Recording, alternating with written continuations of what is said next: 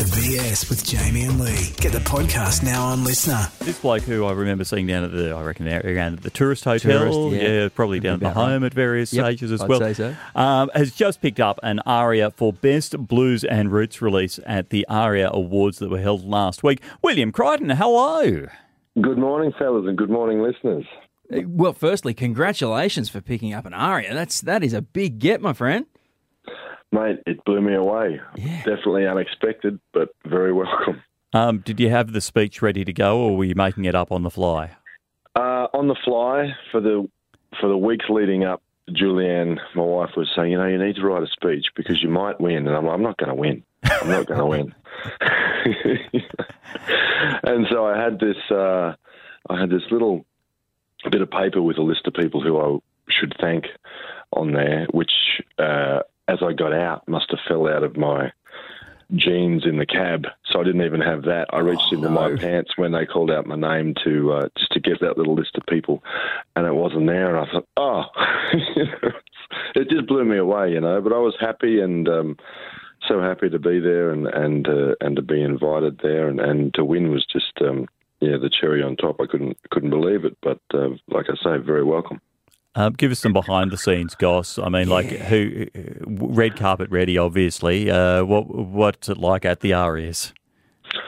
You know, it's an eye opener, that's for sure. Um, having all of those people in one room um, is definitely a bit wild. It's uh, it, it's good, you know. People are, but you know, it's a good community. The music community as a whole, um, everyone is just there. I mean, after a couple of years of COVID, where I guess they hadn't been in the same room, they were all ready to let loose. That's for sure.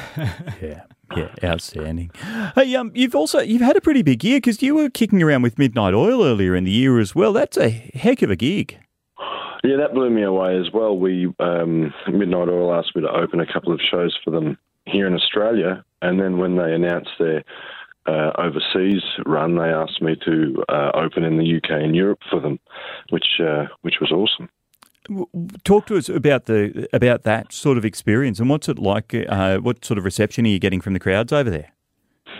Well, you know, they're one of the great bands in Australia of all time, you know, and to go over there with them and see how uh, overseas fans react to their music when you think it's so distinctly Australian, you know, here, but people just really connect with it there. And, and we were lucky enough that, you know, to go out and play for those audiences and they've really reacted to to us as well, which was, you know, we were, we were so happy with. And we, uh, so we toured with Midnight Oil and another Canadian band called the Dead South, and played a bunch of other festivals and things. So we're just trying to trying to get back to Europe as much as we can, and and and the UK. Obviously, it's been a bit wild over the last couple of years, but just trying to build that audience up over there, and uh, they're they're pretty welcoming to us. Uh, you know, who'd have thought that you know songs from growing up in the Riverina would resonate in Europe and the UK. But That, that was one thing. I was going to ask about. Is it? Do you find that they kind of latch on to different things than Australian audiences do? You know, are there different songs that that are popular over there that aren't here, or vice versa? Well, I, here Australians get, you know, when I sing about, you know, how just the Australians get it more. They understand the nuance of the mm. stories that I'm telling. I think because you know we all live here, but over there, I think they still latch onto the stories. I guess it's a bit like us growing up with American stories. You know, I think the story itself is a human story, so it just sort of shines through, and you can connect with it. Yeah, absolutely, mate. You in our neck of the woods in the early part of next year, uh, January twelfth at Tumut River Brewing with uh, Beans on Toast. So if people want to uh, get along and see what the fuss is about, that's a good spot to do it. But Water and Dust, it has been getting some incredible reviews. It has obviously picked up the uh, large pointy award for the Arias uh, ready to go. Uh, people can grab that uh, album from your website. They can. Yep. They, if you just Google or whichever your search search engine you prefer, William Crichton, and you go to my website, uh, you can pick up a vinyl copy of it, or a CD copy of it, or a digital download. Of course, it's on Spotify and all that stuff as well. But uh, yeah, it's blew me away how well the album's gone this year. Outstanding. Fantastic. And what what's coming up next? Well, well, like you say, doing that tour, uh, regional tour with Beans on Toast, and then uh, in March, uh, doing a full national tour with uh, Liz Stringer, a um, Melbourne singer-songwriter who, who was actually a member of Midnight Oil for the last tour. They called her up to come and sing backing vocals and play guitar, but she released a, a, a record earlier this year uh, called First Time Really Feeling, which is a wonderful album, and we're good mates. So just you know, we're going to do that tour in March, and then I head back over to the UK for a couple of months, and and you know the year's pretty full from that point on. So you know, just trying to trying to build on what we've got going on. Outstanding. Mate, always a pleasure to catch up. WilliamCrichtonmusic.com.au, the website, or catch him on the socials. It's just incredible uh, to uh, to see the success that you've had, and it's so well deserved because I know how much you love it and how much you put into it.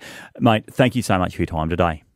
Thank you so much, Lee and Jamie, and uh, and for the continued support down there in the Riverina. It's it's home, and it means a lot that you still remember me. Uh, Never forget. Never forget. Exactly, Yeah. Uh, William Crichton on the Riverina's Triple M. It's the BS. Jamie and Lee. As I said, January 12th, Tumut River Brewing Co. with uh, Beans on Toast. If you want tickets, you can catch them on his website. And Water and Dust, the ARIA winning album for Best Blues and Roots released. You can get not only a copy of it, but signed copies of it from the website. A little snack for your brain. A nibble of the news. Rightio, what do you got for us? What are we nibbling on this morning? Literally nibbling this morning. Uh, this story from uh, WSET.com. It's, uh, Well, this r- radio station in the States? uh, I think it's a TV station. Yeah. Maybe.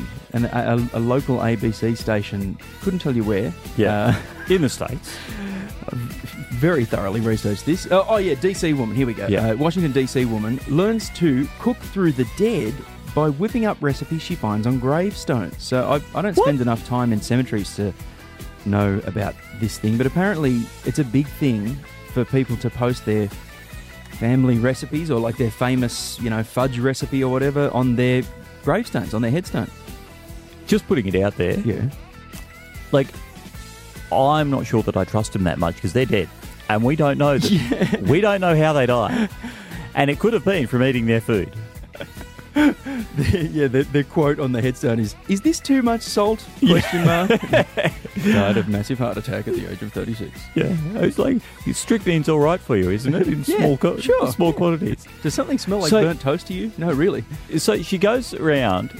She uh, she's a Looking at- TikTok influencer. Apparently. Oh, right, the- yep. Yeah, uh, graveyards are super popular on a very specific portion of TikTok. It's GraveTok. Right. Uh, yeah. So her handle is at Ghostly Archive on, on TikTok. Yeah. She goes to all these. Uh, during the pandemic, she stumbled upon this. Uh, she was studying and uh, she was interning at DC's Congressional Cemetery, and she noticed that quite a few of the headstones had these recipes on them. She didn't know how to cook at first, and then she started, you know, recording these recipes and giving them a go. Yeah. And it's turned into her whole thing. Do they have the method on them as well? Because it's a Some of them do. It's a lot of chiseling. Like, yeah. Like In some cases, it's a supplemental gravestone next to the main one. Far there, out. there are pictures that go with the article, and there's It's not. It's Uh, not like one of those online things where they tell you this, their life story before they actually give you the Oh. recipe. Recipe blogs are the worst. So bad. you go in just thinking, oh, just a quick barbecue sauce recipe, and then they start off with, let me tell you about when I was a six-year-old boy uh, growing up in the mountains of. Oh, just skip, skip, skip, skip. Yeah, yeah. Scroll, scroll, scroll. Hmm. Um, a quick uh, shout out to a group of thieves in India Hmm. um, who have and like theft is bad, guys. Don't do it. Yeah. but at least appreciate the effort that goes into some thefts. Because you know it, it's not like these people in India have gone down to the corner store and taken twenty bucks out of the till. no, no, they stole an entire train engine by tunneling into a warehouse, disassembling the train engine and taking it out piece by piece. Wow. I mean, this is a very sophisticated version of the old uh, uni prank where you, you know, you take apart somebody's VW Beetle and put it back together in the dorm room.